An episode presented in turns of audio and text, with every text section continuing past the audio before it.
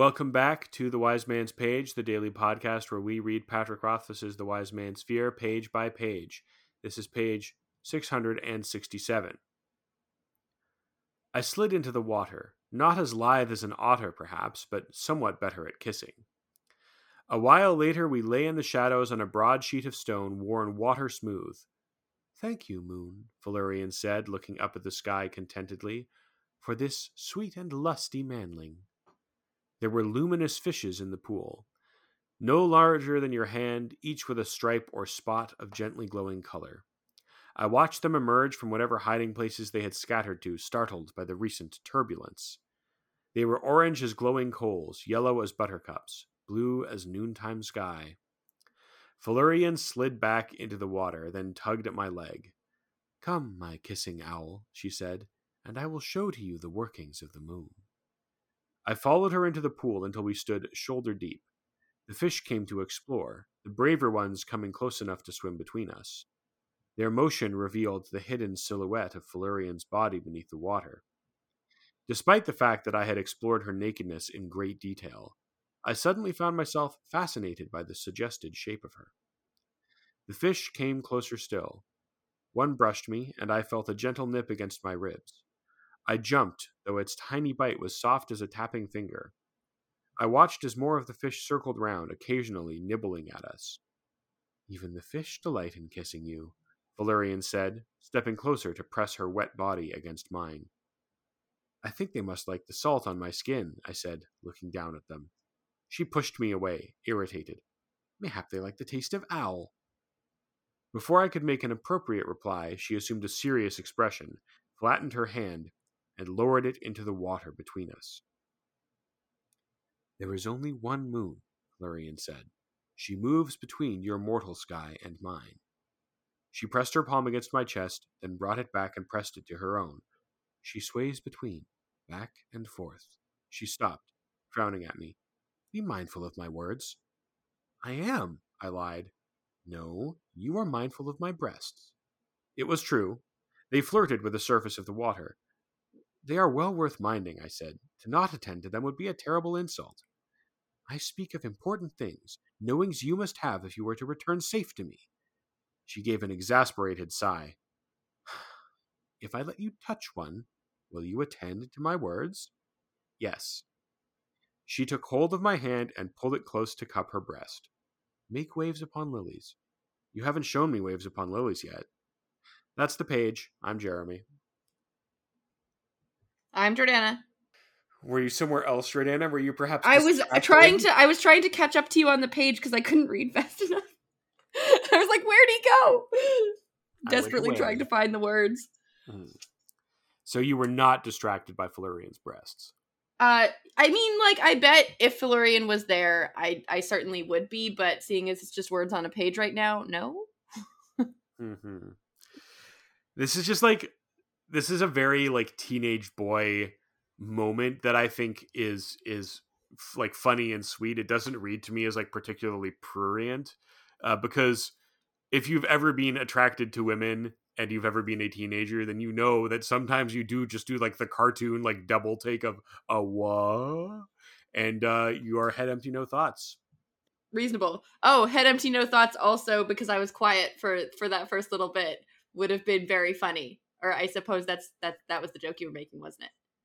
Yes, Jordana. Okay, I'm sorry. I'm sorry that I was late on that. Okay, anyway, I actually want to start my notes on the beginning of this page. Yeah, because he gets into the water and he says he wasn't as lithe as an otter, which goes back to yesterday's page where Felurian gets into the water as sleek as an otter. Yes. And I guess he's making the comparison like when he gets in the water, he's not as nice at it as Felurian. Yeah, and he's not as nice at it as an otter would be, but he's better at an otter, better than an otter at certain other things. Reasonable. I also I find it incredibly charming and like you were kind of saying how it's like this this whole page is sort of like a like a teenage boy moment, but this moment at the very beginning feels very uh verisimilitudinous from like even a long term relationship or a more serious relationship point of view. Uh, in that he gets into the water and like she looks up at the moon and goes, Thank you, moon, for giving me this lusty manling. And that feels a lot like the sort of thing that might happen between two people who are in a very long relationship too, because you can make those kinds of jokes and callbacks and it won't feel weird. Yeah. Like like everyone gets the joke, which is nice. And I feel like that doesn't like the confidence it takes to make a joke like that and make sure that everybody in the room gets it kind of thing i feel like happens less in in a newer or like less serious relationship so this feels like more of like i don't know an invested joke yeah, they're more comfortable making those kinds of jokes with each other. It's also worth noting that it is some she, something she says after they've boned. yes reasonable reasonable yes right? It's the kind of thing that you might say in the afterglow, and you know she's she's calling back to her own joke, but in like a playful, like not like she's not like trying to call him out. She's saying like, ah, here he is. He's a man again, not an owl, and I know Yeah. because we were fucked. and like this whole scene has like that sort of like sex appeal sort of vibe but at the same time i find this little piece of it extremely wholesome and i love it Yeah, well, and like that's the thing. Like this, this is one of the things that makes me push back against people who think that this section of the book is just like tasteless and prurient. Because if Rothfuss was being tasteless and prurient, he would describe every instance of them boning in graphic detail, and he doesn't, like ever, really. Like, I think he describes Kvothe getting an erection like once, but like we don't ever get the mechanics of the sex that they have. He he elides that by using the kind her kind of like fancy like sex martial arts words for them. But I guess my point is like the point of this sequence is not the sex that they have. The point of the sequence is like how these two characters learn from and change each other. yes i And agree yes, all of those Folk things is learning like sex magic, but it, like a different writer, a less skilled writer or a more obvious writer would would have this sequence be a lot more explicit and probably a lot less fun for all that. Indeed. Also, speaking of, because because you mentioned uh, Felurian's uh, martial arts sex words, she uses one on this page, which is uh, "waves upon lilies." Yeah. So that's like, I mean, I wonder if that's because it's lilies and lilies are a water plant. I wonder if it's something that can only be done in water. Maybe. Yeah, maybe. What do you what do you think she's asking him to do when she says make waves upon lilies? Well, it has to do with a boob. Um, honestly, like my first, my my first, my first thought was that like you would move your hand back and forth in the water to make little waves, and then the waves would move the boob. That's not what it is, and I'm sure that's not what it, it's like meant to be. But that was like my first, like, oh yeah, this is this is it. Now, I don't have a boob or or or even two of them, but I feel like you'd have to make pretty big waves to to move a boob in the water. Well, Or I mean, I get. I suppose it depends on the boob because they come in a multitude of different sizes and shapes. Um, but definitely, like, there's there's a lot of fat in a boob, so they are buoyant. Hmm. Um, and like when you swim in water, if you're not touching the ground, if you're not standing, then you have to tread water yeah. which creates movement anyway. Um, that said, it would take like a lot of effort to tread water hard enough so that your boobs were level with it. Like that's like that's like water polo treading water. And like Felurian is potentially powerful enough to just like do that, but it's unlikely. I mean, we know they're not treading water though. Wait, we do? Yeah, they're standing. They're standing shoulder Okay. deep. Okay, well actually then in that case if they're standing, it's entirely possible that her boobs might be level with the water. So, and that makes perfect sense that they would be moving a bit because just like by standing and water moves like it just it, it'll move anything it's touching if it's fat like made of mostly fat and is floating on the water like it makes sense that they would just like i think even if cloth didn't touch them they'd move a little bit I gotta say, I I was just expecting you to say like, yeah, he's touching her boob with his hand. I did not expect this elaborate explanation for Boob mechanics, man.